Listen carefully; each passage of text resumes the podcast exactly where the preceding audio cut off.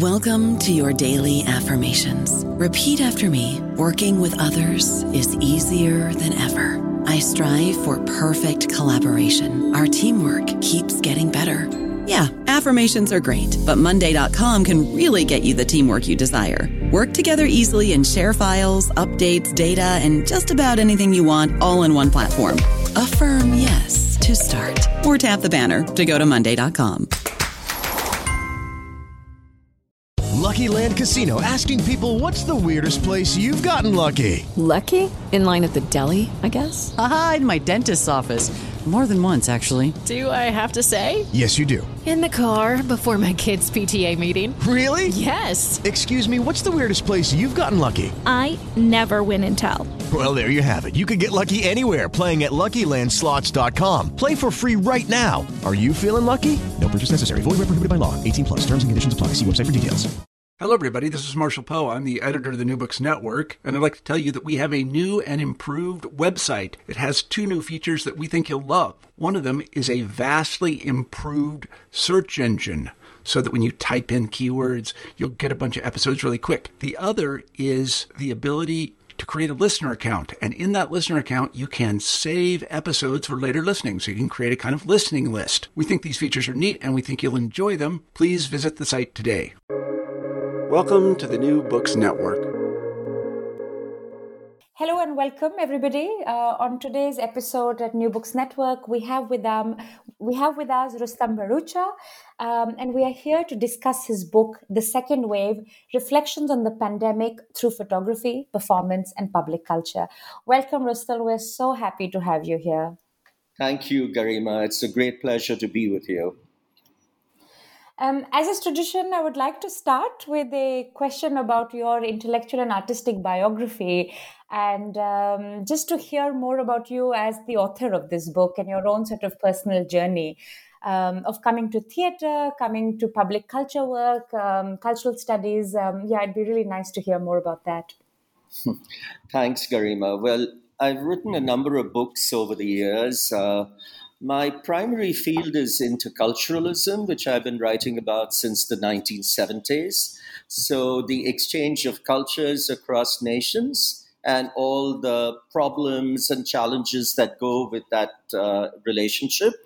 And I've studied that primarily in relation to performance practice. Okay, so that's one whole chunk of my work, and I've written a number of books on that: theater in the world, uh, the politics of cultural practice, etc in India, where I'm based, you know, all my work is is located in India at some level or the other. I write from India, from Calcutta. That's my home city.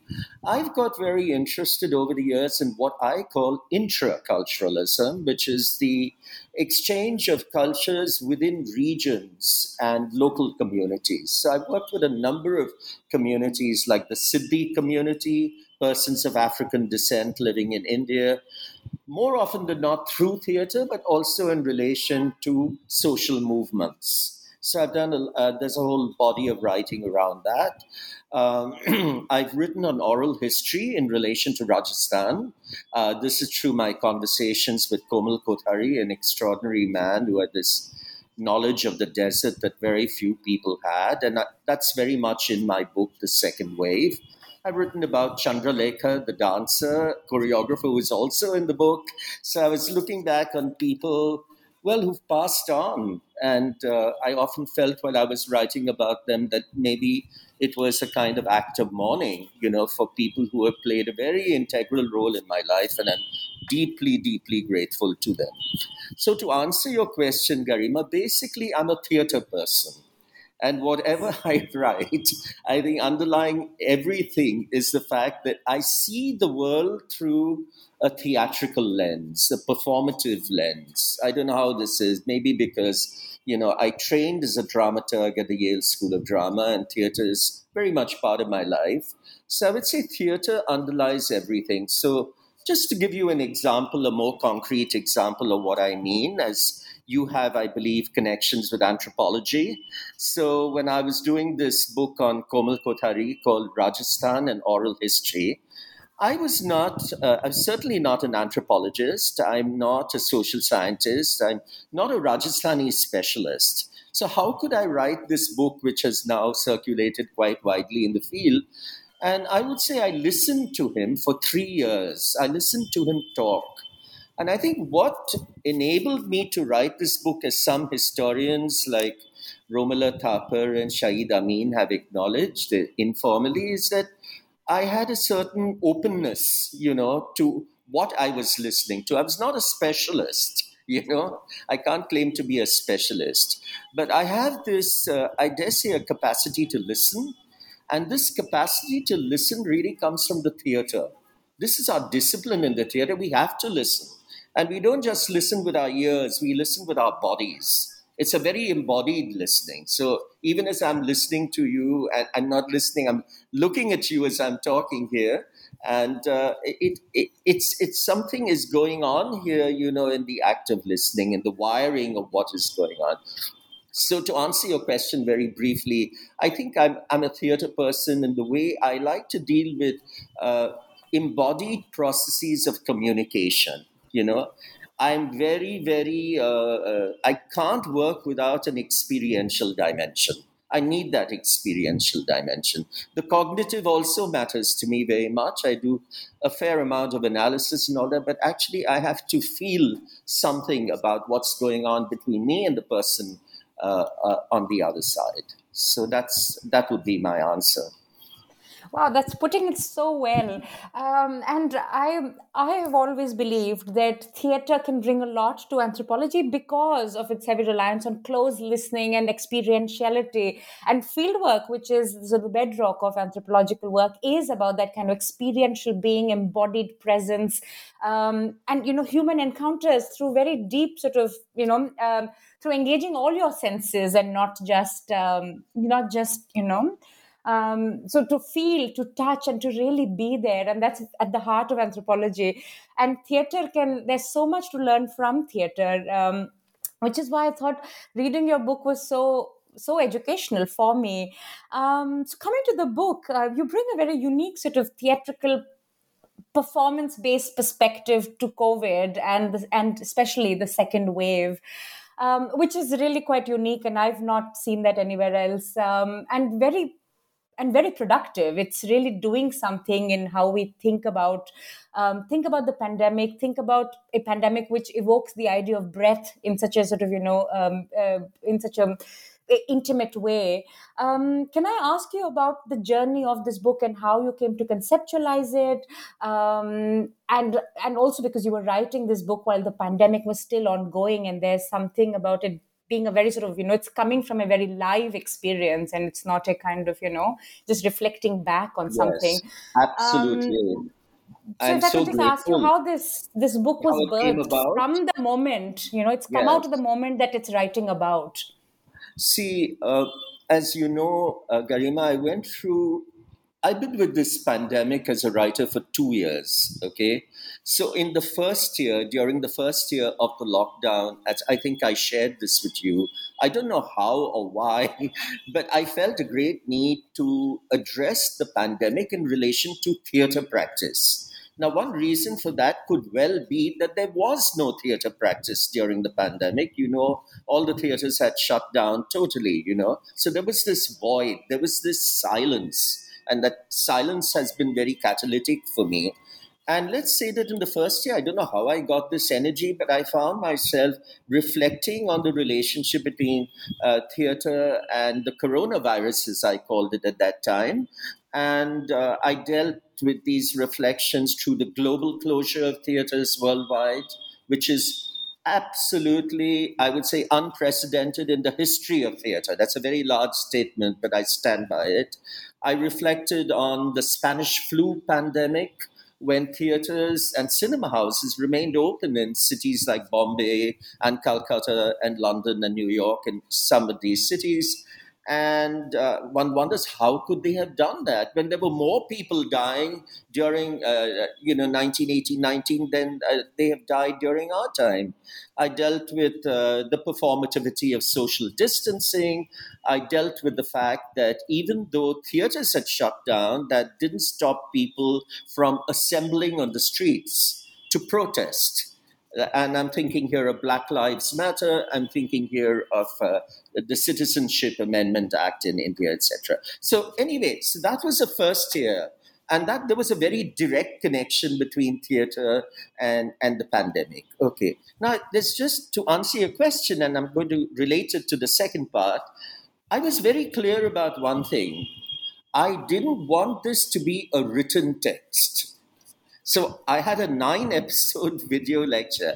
I wanted to speak the text. I very strong urge in me. I've never had it before, I'll be honest. I've never had this urge. I'm a writer.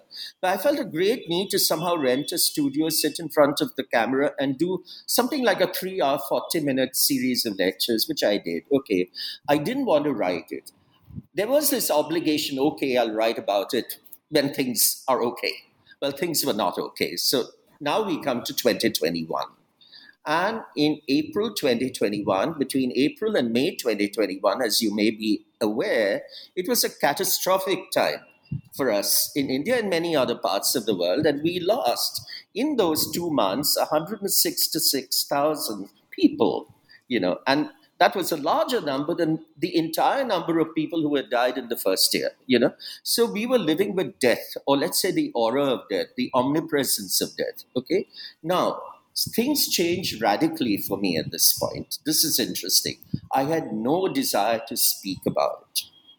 I had no i couldn't think about theater at this time i have to be honest. I couldn't. I was thinking about death actually and death was the, and then out of death came you know all the motives for the book. That's grief and mourning and extinction. But death was the primary condition let's face it. I was shaken and i was very very jolted by the whole thing. And i think i just went into myself. Maybe it was my defense mechanism. This was one way of keeping sane and i started to write and that's how the second wave came about you know. So now i have to share with you that this is a completely different kind of writing from anything i've ever done to date. I'm your average academic writer. I spend three years in the book five years in the book. I research it i strategize it i frame it etc etc you know.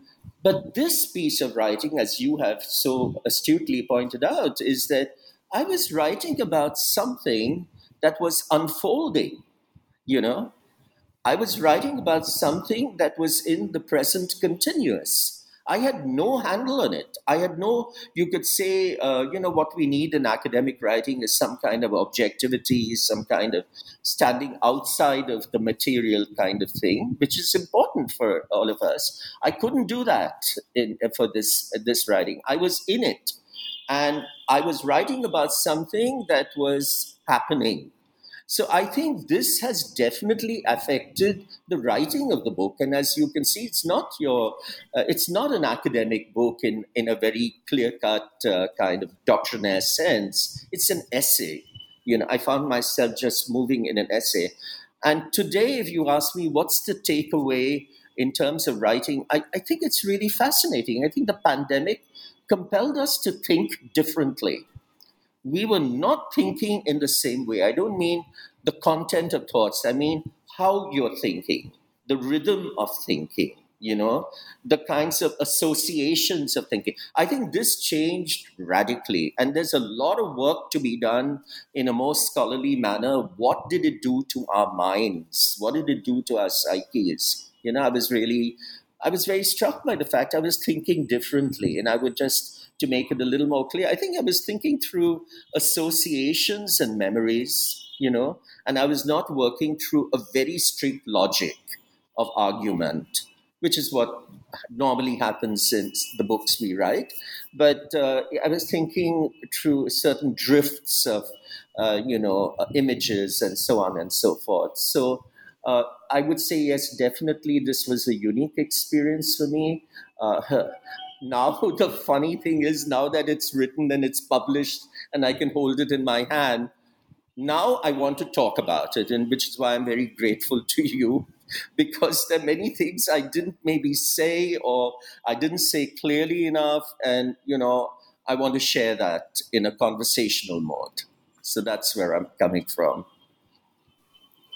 I completely agree with you. When when one reads the book, there is a sense of liveness in the book that it feels like this kind of live electric thing in your hand when you're reading it, and also the book is really, you know, as you're saying, there's no stepping out and objective viewing of a start and an end and a kind of, you know, surveying a thing that has already happened. It's the book acknowledges that it is emerging from the middleness, from the thickness of things that are happening, from a from a silence that continues to surround you as you're writing it. And also in the way that you explore you know explore ideas in the book it's it's um, with a very real sense of curiosity the stakes are very real that you're actually trying to make sense of this and following you know following your own sort of stream of consciousness as, as it were um, so that's very true um, and I think all readers of the book will will agree with, with, with me and with us on this. Um, can I invite you to maybe share a little about the story that the book tells? What is what what does the book what does the book um, what is the journey that the book takes us on? Um, and not sort of you know now next is next to your own journey of coming to it and writing the book. Um, and sort of maybe talk a little about the book's journey and the, the story it journey. tells. Uh, thank you. Yeah. i really appreciate that question. Uh, it's hard to uh, pinpoint things with the process of this book because as you say it's in medias res you know you're in the middle of something. But if i had to think a little more rigorously I definitely began with the difficulty of mourning. How do you mourn, you know, when all the conditions that are uh, associated with mourning through rituals and through different kinds of ceremonies, just meeting relatives and friends, but all of that is disrupted, and how do you mourn? I think that so my first, uh, I, if I if I excavate the book a little bit, I think my opening would have been "No Time to Mourn." That was, in a sense, the working title that buzzing in my mind, and then that somehow got derailed because I felt I needed to know a lot more. Because what does one know when you're sitting in your own room? We have the luxury at the privilege to sit in our rooms. There are many people who don't have that luxury. They're homeless, you know, during the pandemic. And you're sitting in front of your uh, computer, and of course, you're surfing the internet furiously. Uh, I mean, that's a huge, huge connection, you know, because that's kept us going in a certain way. You know, I, I, I can't deny that. So, out of that kind of surfing, surfing, I think the journey from mourning and grief and there's a lot written on these subjects. I wanted more evidence about what was going on. Now, evidence is a very difficult thing to uh, to pinpoint. You know, what is the evidence, especially if you're not witnessing it, uh, you know, one to one. You know, so I turned to photographs because there were so many photographs that were emerging on my screen, and they they really, uh, uh you know, hit me very very hard. You know, and um, I um, I found myself uh, engaging with these photographs, trying to talk to them. I, I felt there were a lot of stories coming out of these photographs. And then out of those photographs, I, I very intuitively turned to three of them, which are very much in the opening of the book. You know, the, the three images, maybe for our listeners, I can describe the, the two men in a hospital bed, sharing a hospital bed with these oxygen masks at a time when people were choking to death because there was no oxygen in, in hospitals as well. So that was one image. Uh, extraordinary sharp image by Danish Siddiqui, who, as you know, died later on when he was caught in the crossfire in Afghanistan between Afghan forces and the Taliban. So uh, it's like a war zone, and that war zone, I, I could see that war zone in the photograph itself. The second image was really blood curdling. It's of a man running through uh, burning funeral pyres, you know, and uh, you know in a very abject state you know. And in that for some reason i began to associate this with the end of the mahabharat which is something that i've been working on for some time. So there's a kind of association with what happens when everything is destroyed and there's just fire burning fire and you're running through it this guy's just fleeing and the third image was particularly disturbing it's that of over a hundred bodies at least embedded in the in the banks of the Ganga, uh, outside of Allahabad. And, you know, so I began to deal with these, uh, these images and tell the stories. And then out of that came, well, is this evidence? That's always a big issue, you know, in photography. Some people don't accept, uh, law courts, for example, don't accept uh, photographs as providing actionable evidence. You know, they don't think it's it's clear enough, it's precise enough, it's accurate enough, etc., etc. And then around that time in the journey, because life was going on, I participated in a small uh, symposium called The Ends. And that led me into thinking about extinction as a trope you know. So the, the last part of the book ends with this kind of uh, these reflections on different kinds of ends you know uh, in, uh, i bring in genocide i bring in ecocide my god you can't take in more. And leading and i'm happy to say i don't know how this happened garima but i'm i'm quite happy about the ending of the third part it took me into a reflection on breath and the vitality of breath and how we have to develop a new understanding of breath to renew our energies in order to deal with what uh, writers like Franco Berardi call breathlessness, which is the condition of our time. So, in a sense, this was the journey of the book from mourning into finding evidence for death into extinction. These were reflections, and I don't think anything more than that.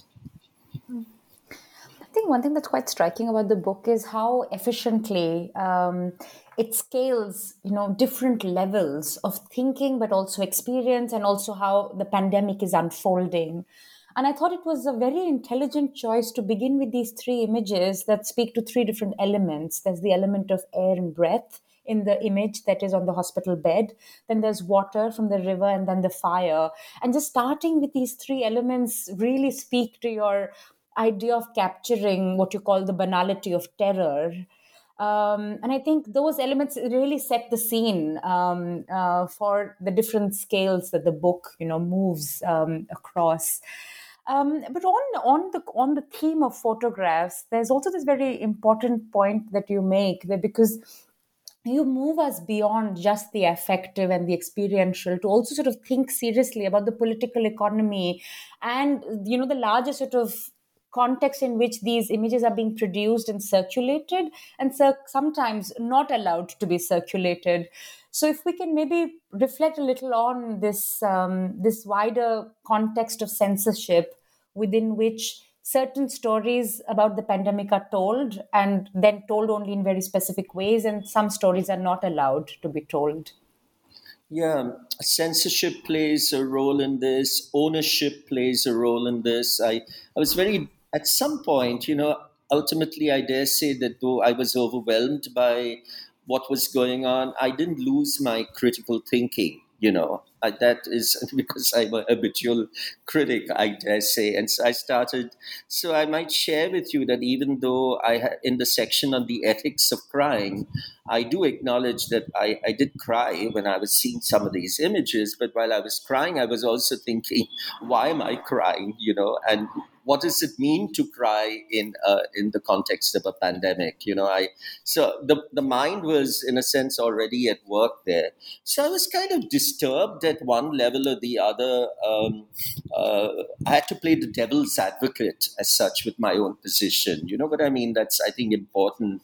I said where are these images coming from? They're all on my computer screen, yeah, but where is it coming from? Who owns these images? And then you realize you're going into the biggest corporations of the world, notably Getty Images, on which I don't wish to say much, but they own everything, you know. And in fact, Getty has bought uh, Bill Gates's over a million, uh, more, what much more than millions of uh, his photographs, uh, which he uh, owned under Corbis Images, and he, he sold the whole package to to Getty, uh, mediated by a, a Chinese uh, corporation, China Media Group or whatever. So we're talking of mega bucks. We're talking of huge amounts of money here, you know. And then somehow or the other, they're landing up on your smartphone or they're landing up on your computer screen. And I have a problem with consumption you know, I, I my because my there again it goes back to Brecht Bertolt Brecht, who's very important for me in the theater. And he always sort of warned against this easy consumption, what he called culinary theater.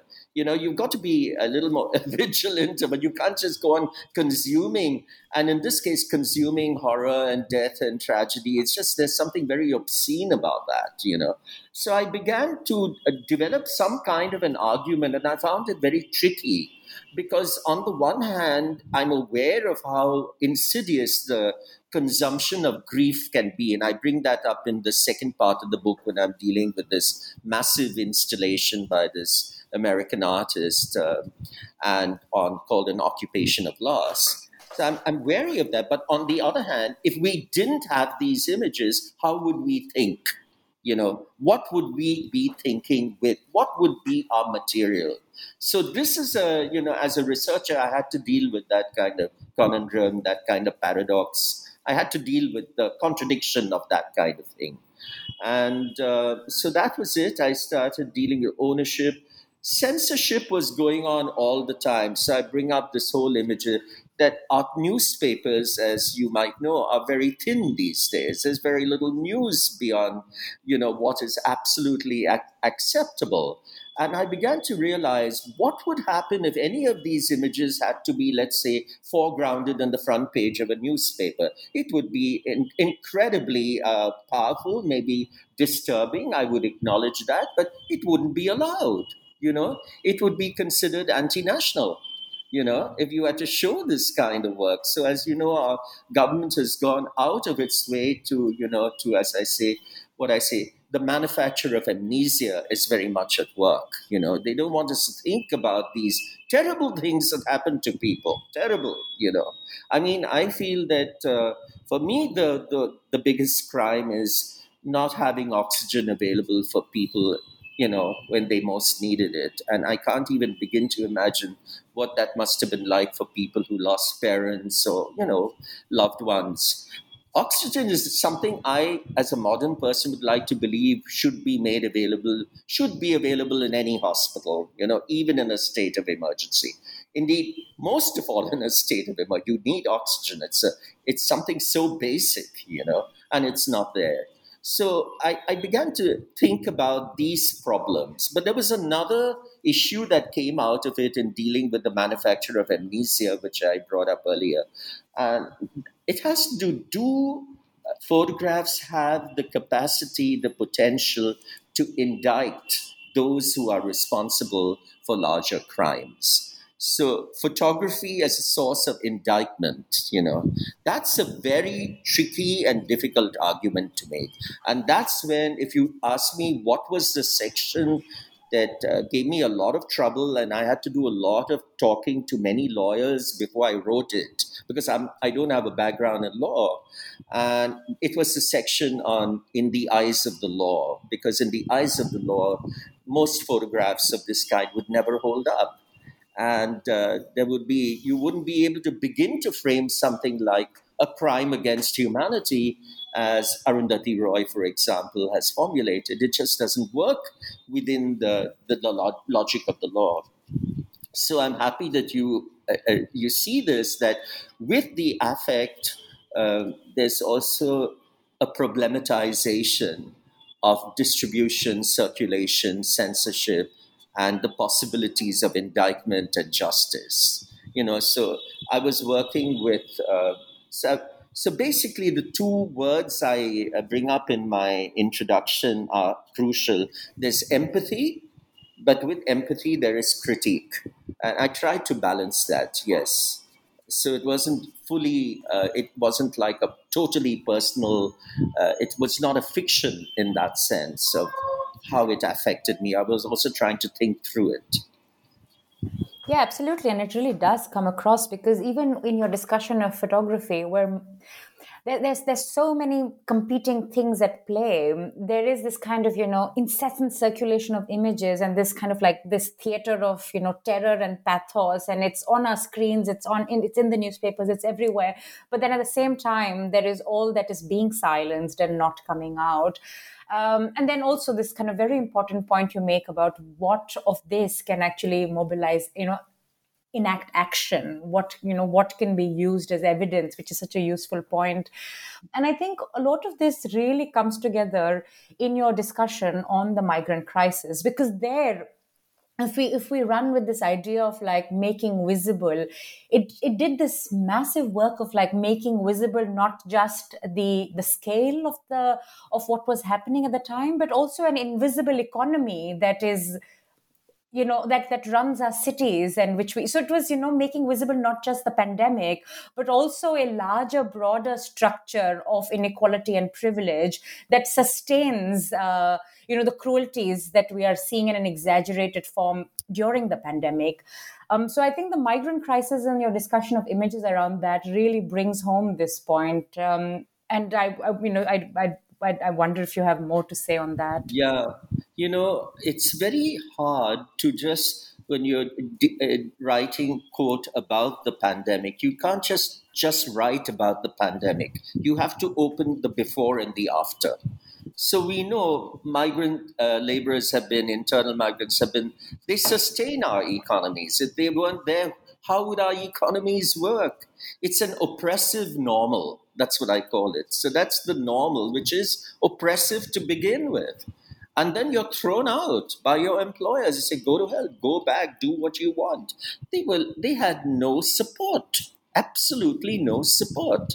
And I feel in that terrible condition, millions actually, as we know, had to walk back home, walking home in, in this day and age, and uh, you know, no trains, no buses, and uh, you know, so I mean, it's it's a very dehumanizing kind of process. There are many images uh, I wish I had talked about at least. I want to share this with you. That one of the most disturbing images I, I encountered with the migrants, it was a very blurred image, and maybe that's one reason I, I couldn't use it. I should have addressed it. And it's just an image of a whole busload of passengers, migrants, who are squatting on a sidewalk or on a pavement on some highway or the other, just like squatting while some government employee is spraying them with disinfectant. Now, just that image is enough. You are reducing people, I'm sorry, to the state of termites, you know they are being dehumanized at that level. And this is, of course, where uh, Agamben's argument on bare life and all becomes indeed very resonant. So I remember, I don't know why this didn't get into the book, but this is something that certainly haunts me. There are many untold stories that will never be, have not been recorded, obviously. And I don't know what uh, anthropologists, for example, who are really doing deep work on grief, how they would go about, you know, researching the the millions of stories. How do you capture the scale of that? Because that is on the one hand, but also the individuality of each of those stories. So I had to bring in one person. I'm very. It's hard to say happy, but uh, you know, I'm very in a sense, grateful that uh, Rampukar Pandit's story is in the book. And Rampukar Pandit is just one more uh, migrant. Oh God, this is this is hard even to talk about. I mean, and he's uh, on Nizamuddin Bridge. He's he's trying to go home to his home in Begusarai, and he's clutching his battered uh, mobile phone, and he's hearing that his less than one year old son has died. I mean, I can't even begin to take in the, the tragedy of that, you know. And of course, being locked down, he's not allowed to move. You know, he you know he has to obey all kinds of uh, state laws, etc. I did a little bit of research. You know, you become a bit of a detective when you write this and you're relying on newspaper. So I wanted to follow up on his story as much as I could.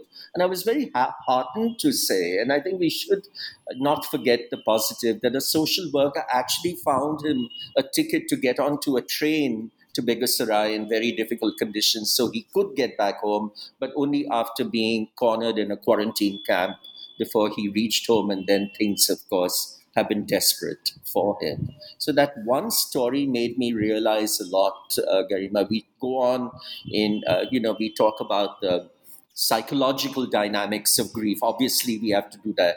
But in his case, it's also linked to poverty. It's linked to the fact he has no money. Paisa nahi hai, kaam hai, as he says, no work, no money.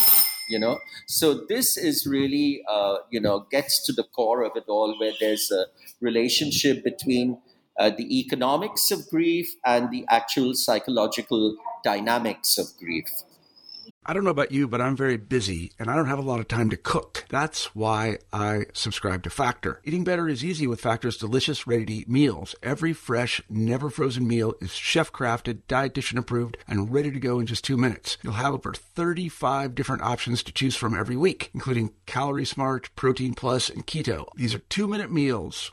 Factor meals are ready to eat and heat, so there's no prepping, cooking, or cleanup needed. They're flexible for your schedule. Get as much or as little as you need by choosing your meals every week. Factor is the perfect solution if you're looking for fast, premium options with no cooking required. Sign up and save. We've done the math, and this is important. Factor is less expensive than takeout, and every meal is dietitian approved to be nutritious and delicious. Head to factormeals.com slash NBN50 and use code NBN50 to get 50% off. That's code NBN50 at factormeals.com slash NBN50 to get 50% off. Yeah, and this goes straight to that tension, uh, uh, which is at the heart of the book. That in normal times we would think of grief and mourning as twinned, but in the context of COVID, grief is is inescapable. But then mourning also becomes, you know, you're denied mourning, and mourning becomes impossible. Um, yeah, and That's I'd very love well to hear more about how. That Mm. is actually uh, in the book, but I think you're articulating there is a there's a disjunction, there's a separation between grief and mourning. They are not twinned. They're not flowing into each other. They are they're actually torn apart by the the conditions that have been imposed on us. And uh, uh, I, I would say mourning uh, without mourning, there's no possibility of coming to terms with grief. I mean, broadly, I would ignore in whatever way you mourn. You know, I, I feel. But you're right; it has been very cruel on people. And to be honest, I don't think we've even begun because everything has got. You know, the semblance of returning to normalcy is so huge. You know, in our in everywhere. You know, things are back to normal, but they're not back to normal. Uh, I can tell you, I live on a very crowded street in Calcutta where there's trams and buses and lorries and there are hundreds of shops. And I can tell you, many of those shops have not opened after the pandemic. Many young men, in particular, running tiny little shops selling maybe belts or locks or whatever, they haven't been able to return to their businesses. So we haven't been fully, we haven't fully accounted for how much has been lost in this it, uh, during this period. You know. Yeah. But one thing that I found quite striking in the book is that um, you speak about this the cruelty of being denied. Um, denied mourning but also a full accounting of one's losses but um, there is um, what i think also becomes a very creative analytical opening for you as a writer in the book is to move from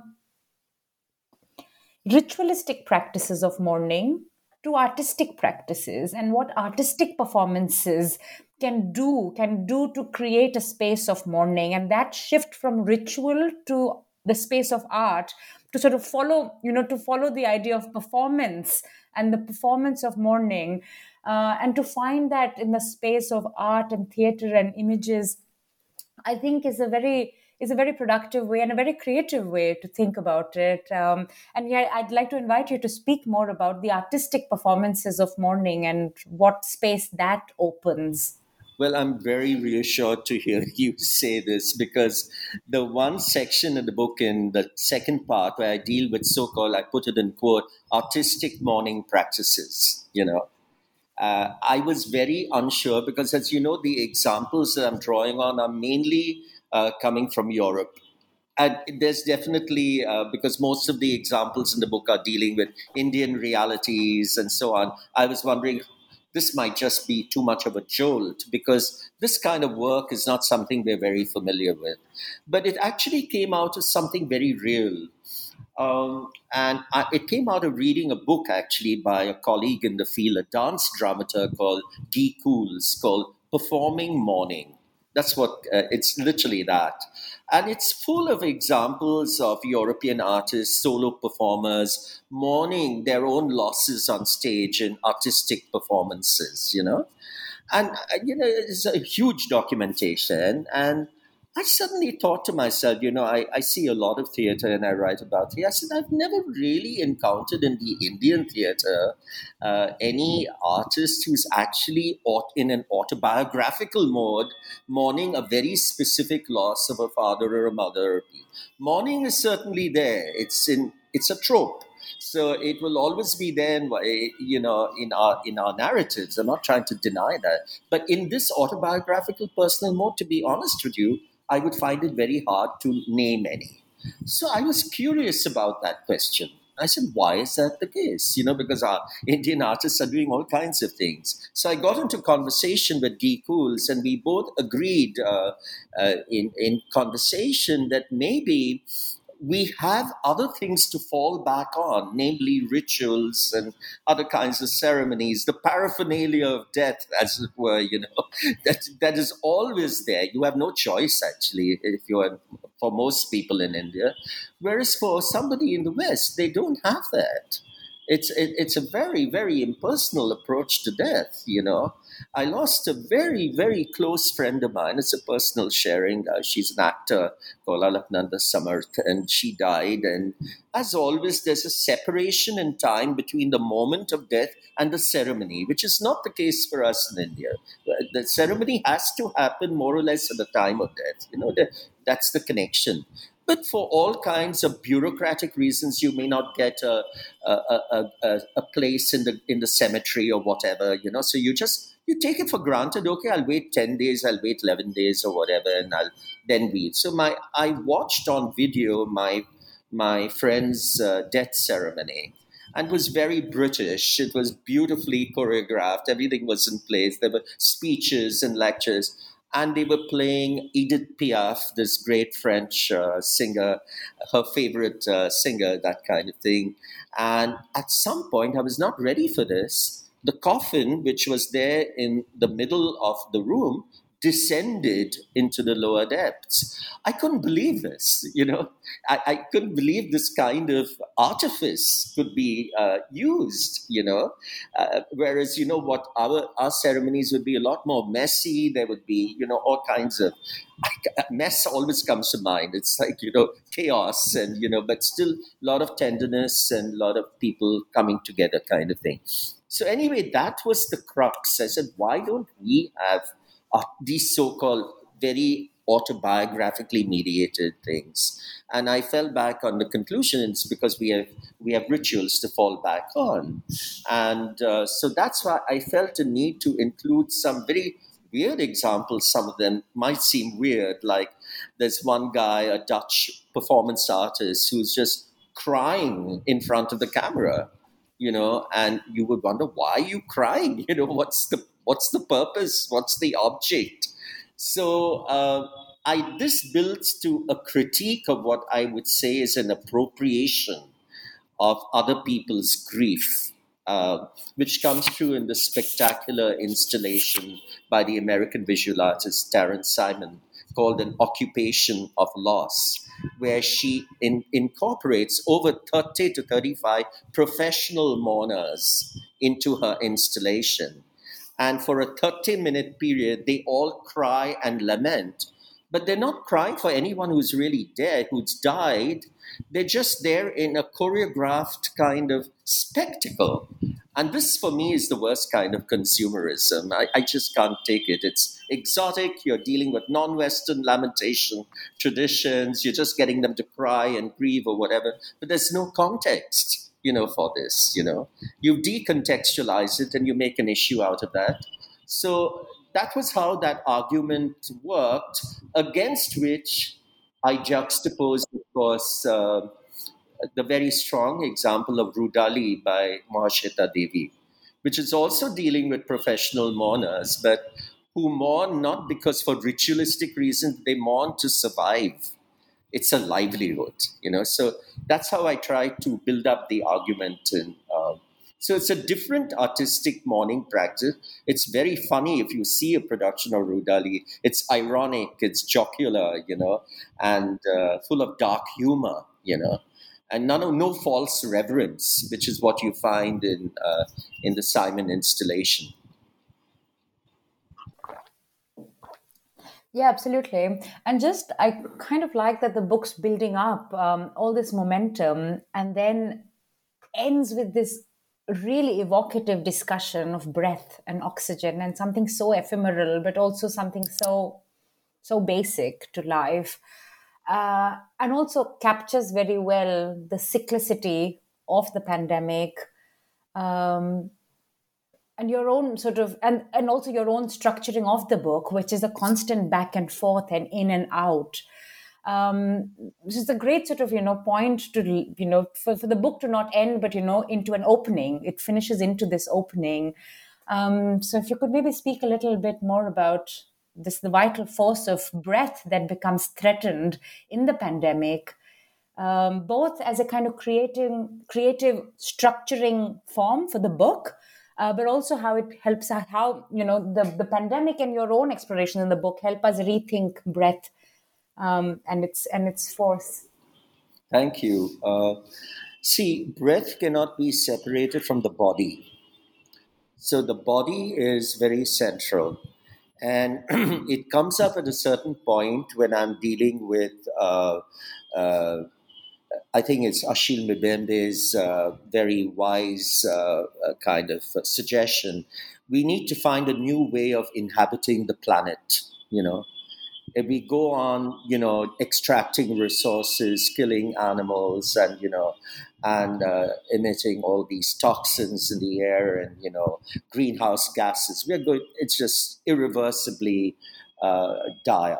Okay, and I felt inhabiting the planet is too big a proposition for me in an essay to deal with. So I said I'd like to find a way of entering that framework through the body. Okay so, what is the role of the body in relation to the pandemic? How can the body, in a sense, become a resource of energy uh, to, in a sense, deal with the onslaught of, of, of, of the virus and so on and so forth? And this went through an interesting chain, which, if you don't mind, I'll just spell out the main points. So it was sparked by a wonderful uh, uh, formulation by uh, a dance choreographer called André Lepecki. And André Lepecki was dealing with the body in the pandemic. And he was trying to say, on the one hand, the body has been confined to solitary confinement in house, some kind of house arrest, a voluntary house arrest. So uh, we've lost the capacity to move, you know, we've surrendered it. And uh, on the other hand, of course, in normal times, you have this uh, speed driven neoliberal economy that is compelling us to move all the time. Of course, the irony is that you can be sitting put in your house in front of your camera, but you're going to be wired to all kinds of corporations and different kinds of economies. So he's trying to figure out a way what do we do about this? And he arrives at an interesting uh, uh, formulation called movement in the pause. That's his formulation. And this movement in the pause, it's a, it's a, it's beautifully uh, written. Uh, I'm just trying to get the exact uh, quotation that he has. Um, where's it link? It's he sees it embodying a stillness, which is simultaneously refusal, potentiality, and action. I found that very interesting. Refusal, potentiality and action in stillness. Now, the moment I read this, I immediately knew what I had to write about, and that was the dance work of this great choreographer, Chandralekha, on whom I have already written. Now, Chandralekha was a radical, you know, and uh, she strongly believed that the body is the center of the universe. And therefore, she had this, uh, uh, she worked with this construct called Sharira Mandala so the body is the, is, a, is the mandala of the universe at all. And I had spent a lot of time with her on a production called Prana, which literally means breath. You know, that's it. So I saw that production unfold at very, very close quarters. And so I was able to make connections between what Andre Lepecki was saying, movement in the pause, and what she was doing in a very precise way through an exploration of yoga. But yoga in dance form. So the yogic asanas were being stretched, and in the stillness, there was movement. So I was thinking on these lines, and uh, I felt, you know, as always, there needs to be a reality check. So Chandralekha was not some new age, uh, you know, kind of mystic or something. She was a political woman, although her politics was not always understood by uh, activists or feminists because she spoke the language of the body. And the language of the body is not always accessible in words, you know. So this is one of the problems perhaps I've had with Amitav Ghosh's work when he's trying to find a way of, as he's saying, listening to the non human, you know. But how do you listen to the non human? For him, the approach is almost entirely discursive in the language of theory and criticism as we understand it. But I would argue that perhaps a more pliant way of listening to the non human is through music and sound and dance you know they there are other ways of uh, reaching those energies plant energies or cosmic energies or whatever. So anyway um, this seems i will have to say somewhat idealistic. So i bring in a complication here that and true yoga because yoga is also used by the military you know to develop training practices and the training to kill efficiently. So you don't have to be disturbed. So with every potentiality, there is also a darker side. So I try to bring that into my argument, and this led me into into uh, spending some time on Fanon and what he calls combat breathing. You know, now combat breathing is what the colonized state imposes on us we're all choking, we're all suffocating because of different forms of colonization. But that's one kind of combat breathing. Uh, it's also possible to say that activists uh, have their own ways of practicing combat breathing when they're dealing with terrible states. I mean, if I had to ask you, what would it be like to be in Ukraine at the moment? Living, let's say, in an underground train shelter, you know, what would that experience be? You would have to be controlling your breath. You would have to be finding ways of dealing with the bombs, the explosions, and all kinds of things. So, combat breathing is also a way of resisting the violence. You know, that's another way. And uh, of course, we know that some people have died in a state of combat breathing, like George Floyd who died, you know, as we know, repeating the same, I can't breathe, I can't breathe, while trying to breathe. That was his combat breathing, which uh, unfortunately uh, didn't work because he was choked to death, you know. And on a more kind of, you might say, banal note, we practice combat breathing in our own ways in everyday life. When we're walking on a street and it's very hot and you've got your mask on, you say, and under your breath, you just say, I can't breathe. I can't breathe you know it's just an undertone. It's not it's not you're not thinking of george floyd. You're not thinking of those horrors. It's just your own habitual condition which you've accepted. So all of this I felt was full of all kinds of uh, dynamics and contradictions. And I end the book on one image, which is that of the Shavasana, the Shava meaning corpse. And that's the most difficult of asanas to actually fulfill and it's just uh, the stillness of a corpse. But the stillness of a corpse is never inert. It's never, you know, fixed. There's a movement in that stillness of the corpse. So I felt that was a very suggestive kind of image to end the book on. It was, and it sort of like really answers the the challenge that you set for yourself at the start. Like, look, start from a moment of stillness, but look at all this kind of chaotic motion and chaotic sort of you know unbecomings around you in the pandemic.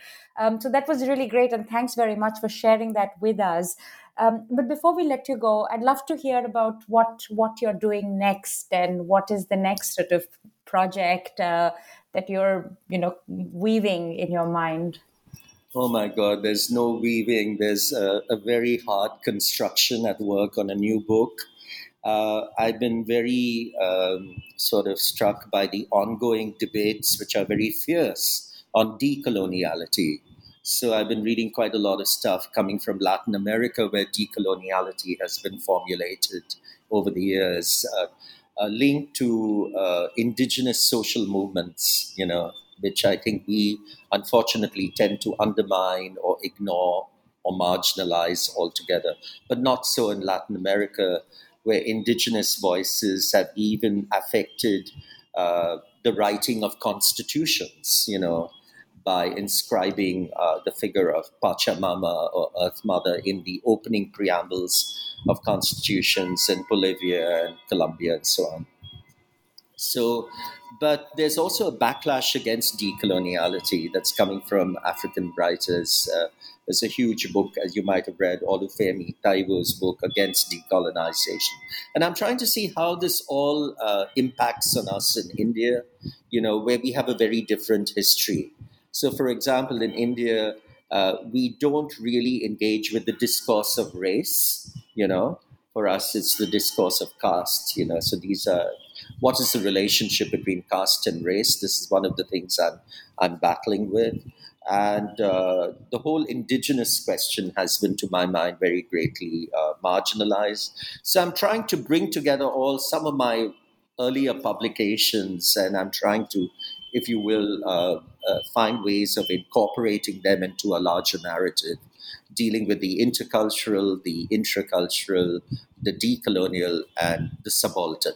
So that's what I'm working on. It's an academic book. I'm back to that kind of writing. But I will always remember the second wave as a very important reminder of how different writing can be and how if you open yourself to a particular state of emergency, it can be very productive, though painful. Wow, that's a really brilliant summary of what it is that the book achieves. Uh, you know, and there's this, as I said before, there is just this pouring forth um, of of emotions, but also it's contained. You know, that emotions are contained within a you know larger critical apparatus of thought. So there Thank is that you. very productive tension in the book, and you've captured it so brilliantly right now. Um, so thank you very much for writing this book and for taking our time to speak with us. Um, it was a real pleasure to be in conversation with you. Great you. pleasure, Garima. As I said, you know, when I started writing this book, I didn't want to speak. But now that the book is written, I do want to speak. And it's been a great pleasure speaking to you. Thank you.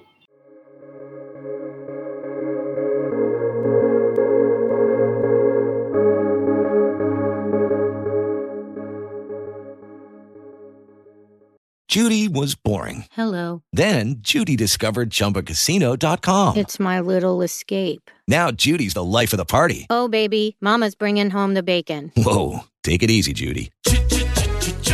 The Chumba life is for everybody. So go to ChumbaCasino.com and play over 100 casino style games. Join today and play for free for your chance to redeem some serious prizes.